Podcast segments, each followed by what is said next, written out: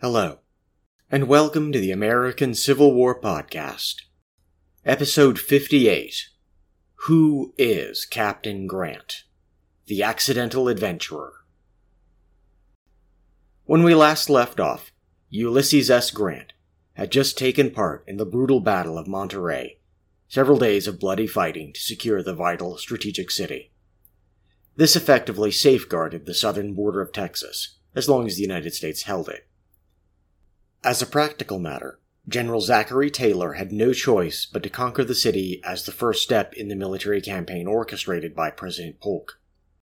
But because of Polk's other priorities, Taylor had a severe shortage of the transportation necessary to advance. Furthermore, his force was, to be entirely blunt, hilariously inadequate to the task in size. With a few thousand troops, he had secured Texas against invasion, defeated the Mexican army three times, and captured the largest city in northern Mexico. Yet the price for this success was sufficiently high in casualties that he agreed to a proposal that Monterrey be surrendered to him rather than finally taken by force. Taylor well understood the defeated Mexican soldiers might well spread disaffection among the ranks or simply quit and go home. Also, not every man fighting him was even formally a soldier, because many had taken up arms simply to defend their home and their town. Yet allowing some of these so called enemies to escape gathered the ire of President Polk, fast becoming fearful that Taylor would gain political standing for a string of impressive victories. So Polk came up with another plan, after first desperately trying to find a Democrat to lead it. That effort failed, and so he grudgingly appointed General Winfield Scott to command an amphibious landing against Veracruz. Polk at least authorized more of the forces and supplies that he ought to have made available to General Taylor. But he also stripped many soldiers from Taylor's army, and Taylor had very few to begin with. Lieutenant Grant was among the ranks ordered to join the coastal expedition of General Scott. Like many Army professionals, he could see that the administration had grossly mistreated one of its leading soldiers. Furthermore, he could also see that General Taylor, though in the political opposition, had acted with complete loyalty to the civilian political apparatus. Indeed, Lieutenant Grant had a very close personal view of the cause of the slowdown. He had become a quartermaster to manage the mule trains made necessary by that shortage of transportation. But President Polk was not on the scene, and he did not see it. He saw events on a map and he did not understand why General Taylor would agree to a truce. And in the end, he was president. So it was that in the aftermath of the victorious Battle of Monterey, Grant and the 4th U.S. Infantry Regiment received fresh orders assigning them to the command of General Worth and retraced their steps back towards the Gulf Coast. General Worth had garnered considerable praise for his exceptional energy and tenacity in the Battle of Monterrey. His scything assaults quickly captured the high ground in the rear of the city, pressured its defenses to the breaking point, and finally delivered the fatal blows that forced the truce. Interestingly, however, Lieutenant Grant did not think too highly of the man, or at least quickly came to that opinion during the march. While he respected Worth's fighting abilities, probably no soldier in Taylor's army doubted them, Grant judged that Worth had deficiencies in his command style. Specifically, Worth rushed the soldiers at an extreme pace where it was not warranted. Speed may be of vital importance in military affairs. There are times when a commander absolutely should sacrifice everything in pursuit of speed. But that is only one very important facet of pace.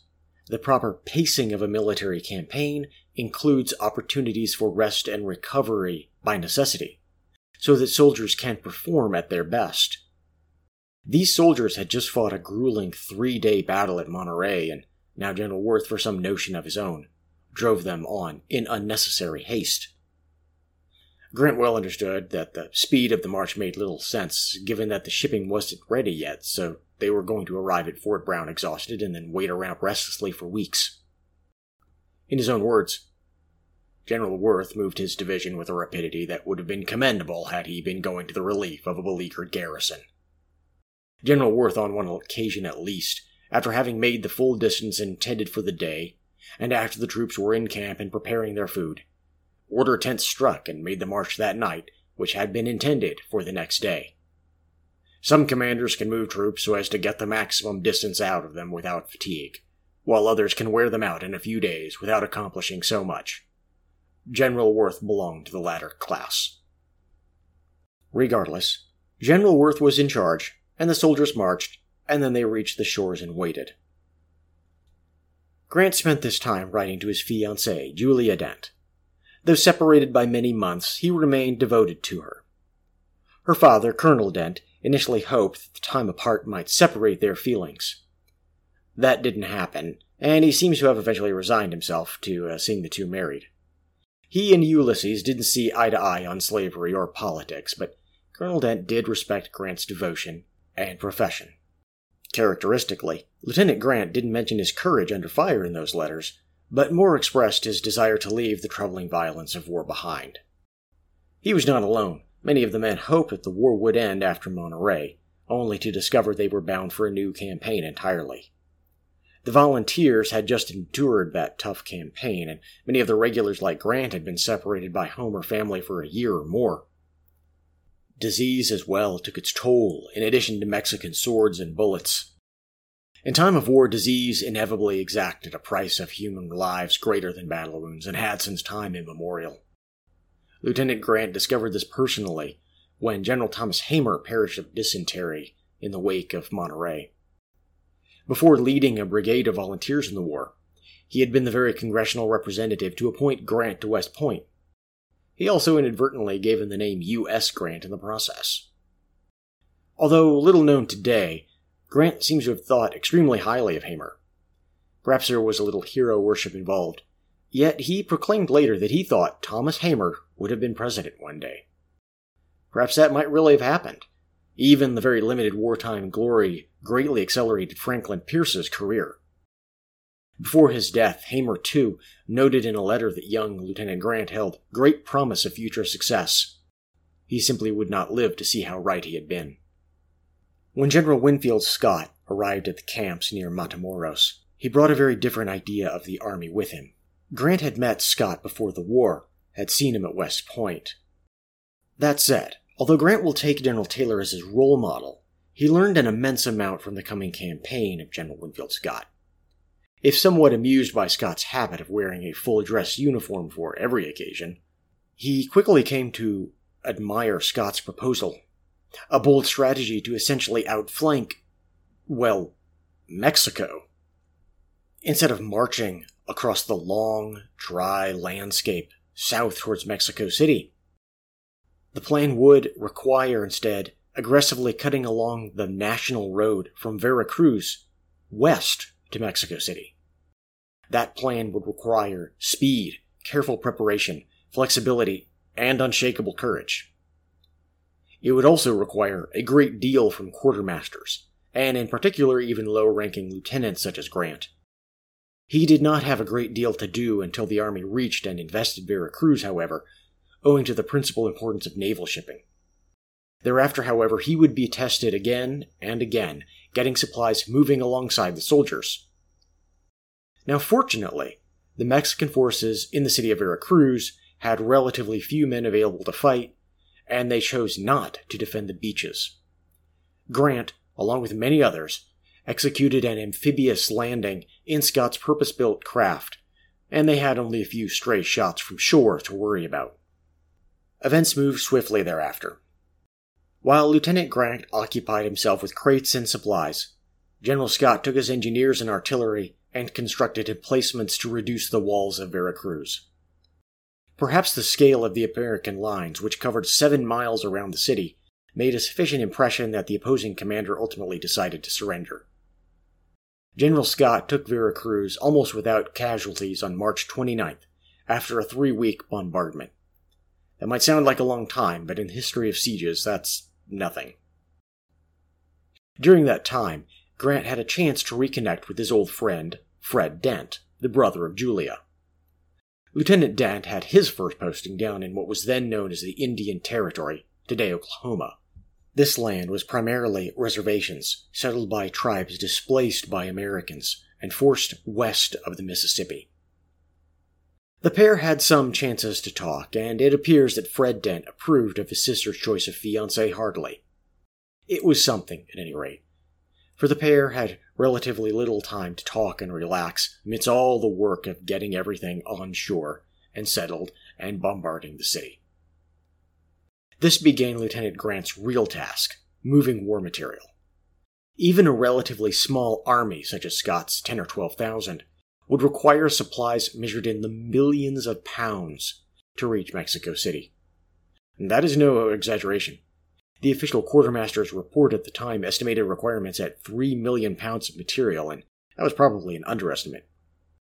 However, the army could only call upon so many wagons at all, and very few horses could be brought down from the United States. Horses, rather famously, are not known for their love of sailing. Compared to the average soldier, they have twice as hard a time getting their sea legs. More seriously, it's legitimately difficult to transport them by ship. The Americans therefore acquired a great many fresh horses in the field once again. And once again, Grant found himself with numerous unbroken steeds and ornery mules to manage. And that was the easy part, for even the mounts would often refuse to move supplies across miles of sand between Veracruz and solid ground. Poor infantrymen therefore had to drag the wagons. Several died of exhaustion in the process.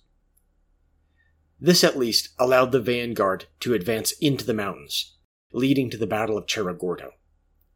Lieutenant Grant did not take part in the fighting, as his unit had not come up. Yet he shared in the admiration of Scott's entire army for Robert E. Lee's courageous and masterful scouting, which allowed a crushing victory in difficult circumstances. Grant's unit rejoined the main forces at Puebla, where General Scott paused following the advance from Veracruz. Among other reasons, Scott could not control the long supply line from Veracruz with his limited forces, and still have enough soldiers to advance he would face a constant stream of casualties and harassment from raiders and guerrillas. Therefore, he resolved to take all the reinforcements available, cut the supply lines entirely, and move on to Mexico City without a safety net, so to speak. Lieutenant Grant, among others, became critical to this effort because it both simplified the logistics of the army, but also made the task twice as difficult. For one, the army would necessarily forage for supplies, a lot of supplies. Foraging is the age old practice of taking food from people who very much would prefer to keep it. You can make the process much easier by paying for food, as Scott did. But Lieutenant Grant could see that the armed soldiers had to guard every supply train to keep them safe. More unusually, however, Lieutenant Grant had to somehow provide clothing for the army, now, while clothing might not seem like the most pressing issue, the volunteers had been promised fresh uniforms and did not have them. First, they expected to receive them at New Orleans, but that never quite happened. Then the resupply was supposed to have arrived at Veracruz, but that also didn't quite happen. And now they were looking quite ragged and with shoes half dissolved by a couple hundred miles of marching over the mountains. And when General Scott closed the supply routes, well, clothing hadn't been the top priority anyway. So Lieutenant Ulysses S. Grant, Quartermaster, 4th U.S. Infantry, would adopt a most unorthodox solution. The Army hired hundreds of Mexican workers to make the required articles. Now, Puebla wasn't especially hostile, and the people locally felt rather disconnected from the Mexican government. Grant, therefore, was able to supervise an impromptu putting out system of manufactures. Before long, the army received a tolerable supply and became as well clothed as possible under the circumstances. In fact, Grant would make a habit of small ventures during his time in the army to meet some need of either the service or the soldiers. He was not, however, as we share going to see, an especially good businessman, or at least he was a terrible salesman. In August, the entire force, or at least those men still on their feet, struck out for Mexico City. Speaking once again to the danger of disease, General Scott left behind 2,500 men taken ill, who could not keep up. Given that he was invading the heart of Mexican power, and that even a thousand soldiers would make a significant difference in his numeric strength, this was no small decision. Yet doctors could do little, for medical knowledge had only just begun to emerge into modern scientific frameworks. Fortunately, the Americans encountered no more challenge until the outskirts of the capital, owing to deep divisions within the political structure of Mexico. Now, the direct route into the city from the east had substantial defenses, and Scott paused to look at his options.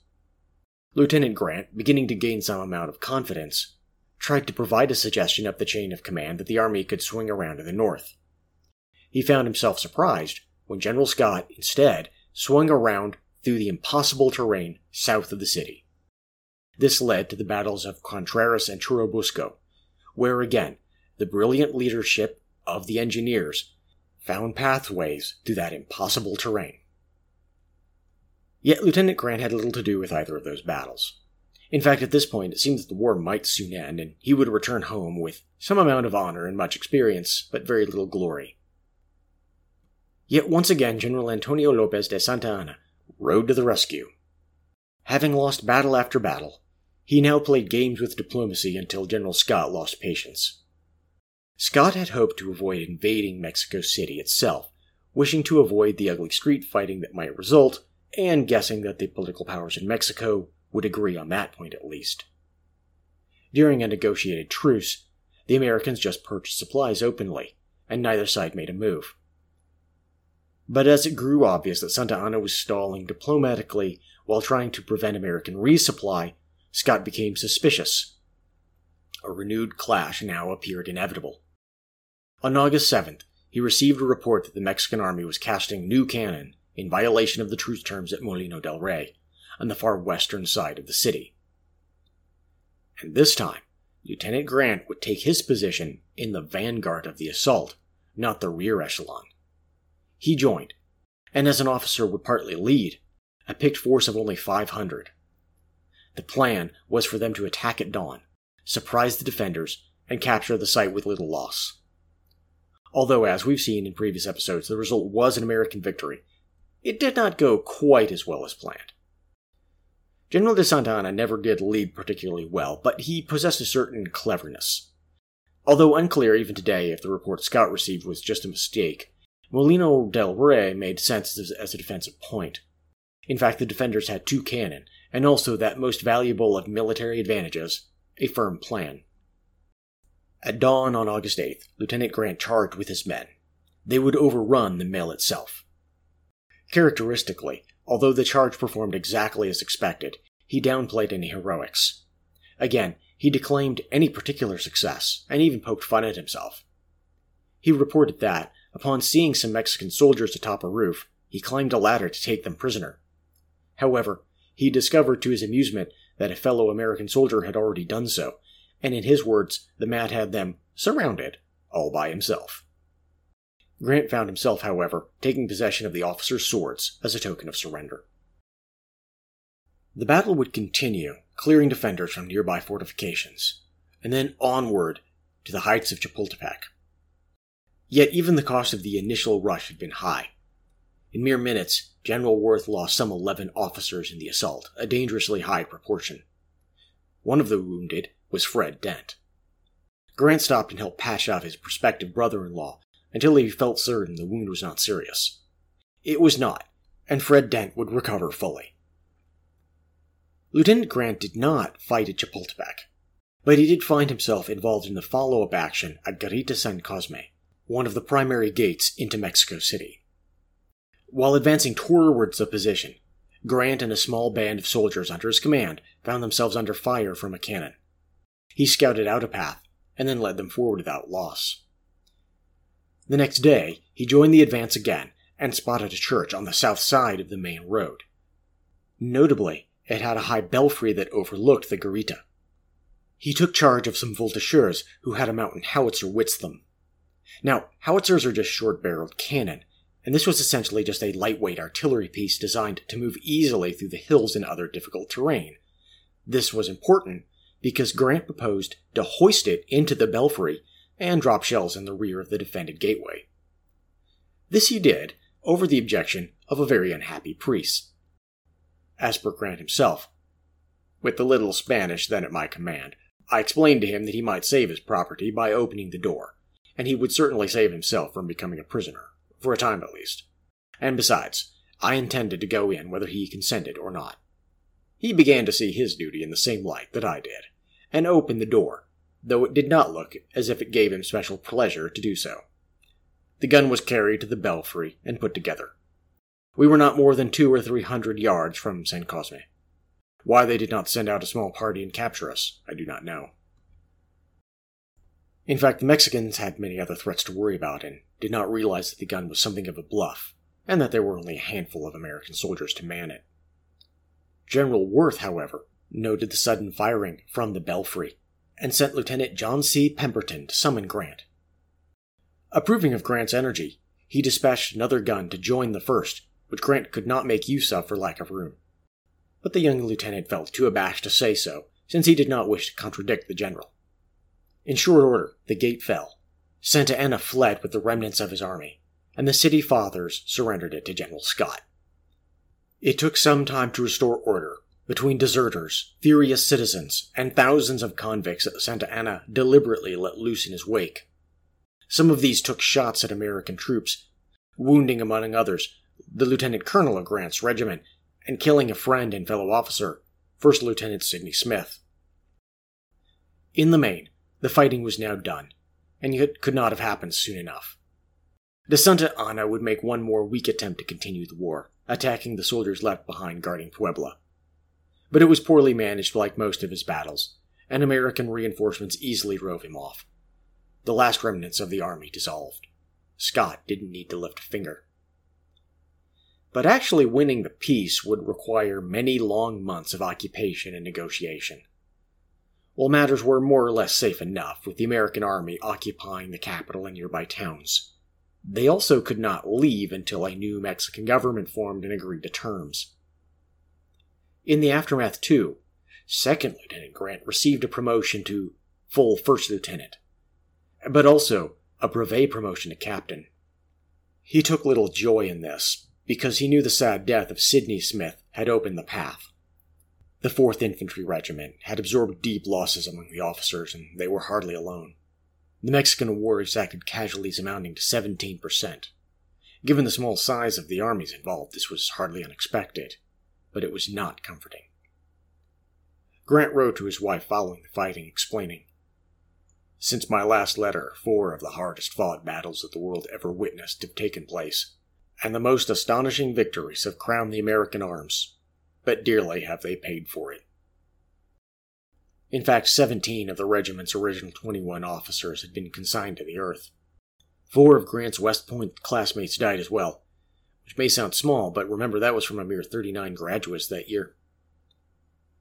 The aftermath, at least, was pleasant enough except for his unfortunate separation from Julia, which would amount to a three year, very distant engagement in the end. Captain Grant managed his soldiers and kept their spirits up in order to keep discipline sharp. Among other things, he started a small bakery with hired local labor, which surprised him with its success. He also raised funds to start a small library and get magazines for the troops. As 1847 slipped into 1848, it seemed that maybe, finally, the negotiations would get moving. Now, in his spare time, he also went over to Mexico City itself, now perfectly peaceful, and enjoyed the theater. He found, however, that he emphatically did not like the bullfighting. This makes a certain amount of sense given his distaste for red meat and harm to animals. As the weeks of occupation turned into months, he instead rode over much of the countryside and described the peoples in great cities of Mexico, writing to his family and Julia. There was a certain amount of tension with his relationship with his father, Jesse, even at so much distance. Jesse Grant had a certain knack for annoying self promotion. Without permission, he published a personal letter Ulysses sent to his family. This was emphatically not something he ought to have done. It was self interested and unintentionally revealed that Jesse had a bad habit of trying to live vicariously through his son, despite his own not inconsiderable success. Ulysses Grant, at any rate, seems to have thought that his father was trying, so to speak, to borrow his honor for his own political ambitions. Finally, the very slow channels of peace worked. Amid considerable political machinations, but peace anyhow. In preparation for departure, though, Captain Grant endured one of the more irritating and unpleasant episodes of his life. Though it would not define his life, at the same time it represented a sore point of honor for the next decade. On June 6, 1848, Grant, in his capacity as quartermaster, placed a thousand dollars minted in silver in a locked chest in the tent of Captain John Gore. Ten days later, the entire chest got stolen, somehow. How anyone absconded with it is unclear, and to this day, no one knows whether it was an American or a Mexican who stole the trunk, nor whether they knew if the money was inside. General Worth convened a board of inquiry, which entirely cleared Grant. He could not feasibly have done better to secure the money. However, while that gave Grant cover from career consequences, due to a quirk of Army regulations, the War Department could not write off the debt. Technically, it demanded that he repay the entire sum. Now, to explain, in those days, $1,000 was in fact a good sum. Depending on whether you convert it based on the dollar value or the precious metal value, that's equivalent today to somewhere between $40,000 to over $500,000, owing to inflation. Yet for the War Department, this was a pittance hardly worth worrying over. The final peace settlement alone obligated the federal government to pay Mexico $16 million. And the cost of fighting the war and maintaining the occupation vastly exceeded Grant's loss here. More to the point, the Army pay scale made it rather improbable that a first lieutenant or captain could stand for the ostensible debt. But the obstreperous bureaucrats refused to accept the loss, even though they could hardly collect it. Grant would, in fact, spend the next ten years and more forlornly attempting to get them to waive it. Now, in their defense, they were doing what the uh, law on its face required. Regardless, the 4th Infantry returned to Veracruz and stepped onto the boats, finally returning to American soil with the laurels of victory on July 23rd. Grant asked for and received an immediate two month leave, and then immediately rushed back to Missouri to see Julia, traveling around 700 miles in five days. After three years, they finally reunited in person. And, well, their love had not diminished in the slightest. A month later, on August 22nd, they married in the Dent family home of Whitehaven.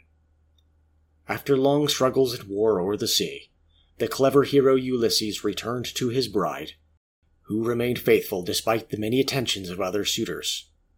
And it seemed that all would be well indeed. There were, however, two small thorns to the rose. First, Jesse Grant refused to attend the wedding of his own son. The Dents were slave owners, and Jesse Grant self righteously sneered at them and would not even make peace for one day. And even for abolitionists, this was remarkably willful obstinance. Second, Julia, finally ready to live life away from her family, actually burst out in tears when the thought of, well, leaving became so much more real. Of course, she had been away from home for education and for travel, but it's hardly unusual that someone so attached to home and family might feel an awful wrenching at leaving it behind. Captain Grant and his wife expected to first go to the newly assigned post at distant Detroit, then but a small city with few amenities compared to bustling St. Louis, and a, it was a long enough journey in those days. Her father, Colonel Dent, proposed that Julia stay at Whitehaven, and Grant just come down to the family home when he could get away on leave. That said, Whatever her reservations, Julia would not hear of it, though she would visit home often. Ulysses S. Grant was not quite ready to leave the army, though he had indeed given it some serious thought. As a brevet captain in the aftermath of the Mexican American War, however, he now made a tolerable salary. Besides, it seemed that he might well have some opportunities for further promotion in the near future.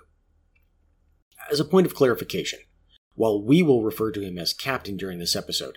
The brevet ranks from the war ended at some point.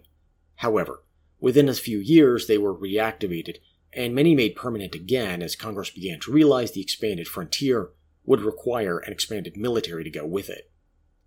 Once he arrived at Detroit, however, Grant received an unpleasant surprise. While the 4th Infantry would make Detroit its headquarters, for whatever reason they had a detachment posted at Sackett's Harbor, the commander, Colonel William Whistler, had not fought in Mexico, and this became unfortunately important. He assumed that Grant was just another officer, to be assigned at will.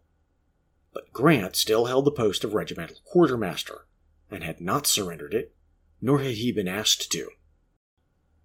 For the time being, he would go to Sackett's Harbor, but in a sign of his newfound confidence, upon arriving, he filed a formal written protest. The department commander, Major General Wool, would have to adjudicate the matter. This might have been no great problem, except that Sackett's Harbor lay in New York, on the far side of Lake Erie, and then on the far side of Lake Ontario. The only reason the Army kept a barracks there was that the Navy had a shipyard nearby. However, the site was relatively isolated and located some distance away from the major rivers. And since the lakes had begun to freeze, the Grants had to go overland the whole way. Now, the official decision from General Wool came down quickly in Captain Grant's favor, but because of the frigid winter weather, he could not return to Detroit until the spring thaw. Now, as it happened, they found the barracks pleasant enough, cozy and sociable in a domestic way. In the spring, they did return to Detroit and rented a home there, costing a quarter of his annual pay, and the pair settled into married life. Apart from a lack of civic entertainment, Detroit was comfortable enough. The city grew rapidly in those days, doubling in size from around 20,000 to 40 over the next 10 years. The Grants attended dances, but among his other quirks, Ulysses did not dance. Ever. Julia did, cheerfully, and it seems that Ulysses did not attend them merely with a scowl and begrudging tolerance, but he would not dance. He raced horses and he played checkers, but he did not dance. Most of the dancers also drank, but Captain Grant did not do that either. Actually, it seems that he never had. For whatever reason, he rarely, if ever, touched the stuff in the academy or in Mexico. This is at least moderately unusual, as sneaking a drink seems to have been something the cadets at West Point took perverse pride in. Also, frankly, most soldiers appear to have taken to the bottle more than once after months or years on campaign and away from home. Quite often they had little else to do. In any case, the Grants joined a Methodist church in Detroit, and the Methodists were at the very least adjacent to the temperance movement, then a growing factor in American culture and politics. Temperance advocates urged avoidance of strong drink and liquor, although at this time many still partook of weaker beer or wine. They generally viewed that alcohol and moral decay ran hand in hand. For Captain Grant, office duties held little appeal. While he now liked the role of quartermaster, the mundane tedium of peacetime rendered it altogether too simple. He was not managing wagon trains and getting the badly needed food and coffee into the soldiers' hands at the right time. He was filing papers, and he did not much care for it. But the Grants would not stay in Detroit for very long, with its dances and liquor and its churches and paperwork. Julia discovered she was with child in the fall of 1849 and traveled back to Whitehaven for more comfortable pregnancy. She gave birth to a healthy boy, Frederick Dent Grant, in May of 1850. Presumably he was overjoyed, but he was also thinking about some obstacles to a happy family life. The following spring, the 4th Infantry would relocate to its new headquarters at Sackett's Harbor. The proud, though probably somewhat exhausted mother would soon come to join her husband in very upstate New York. In fact, Ulysses S. Grant became something of a leaguer in the local temperance society in Sackett's Harbor. Some recall that he signed the temperance pledge with a T after his name, indicating that he was a teetotaler or total abstinence from alcohol. He urged the same on many of his fellow soldiers, warning them of the dangers of drink. However, the young couple stayed at the Madison Barracks in Sackett's Harbor for only another year. With the sudden gold rush in California, the 4th Infantry received notice that they would be moved out to the Pacific coast. This was an adventure of an entirely new sort. The challenge and excitement greatly appealed to Captain Grant, and he had developed a slight taste for adventure. Yet he also worried about his wife and young son. The road to California, whether by land or by sea, was a frighteningly long one for a Plantation Belle and a year old child. Captain Grant had dived into the adventure of marriage without entirely thinking through the consequences. Now he had responsibilities, and he was uncertain about his path in life. And there we should close for today, with the hero Ulysses now looking at a fresh adventure. Yet his path, from here on out, will be more difficult than ever. He will endure more than he thought possible.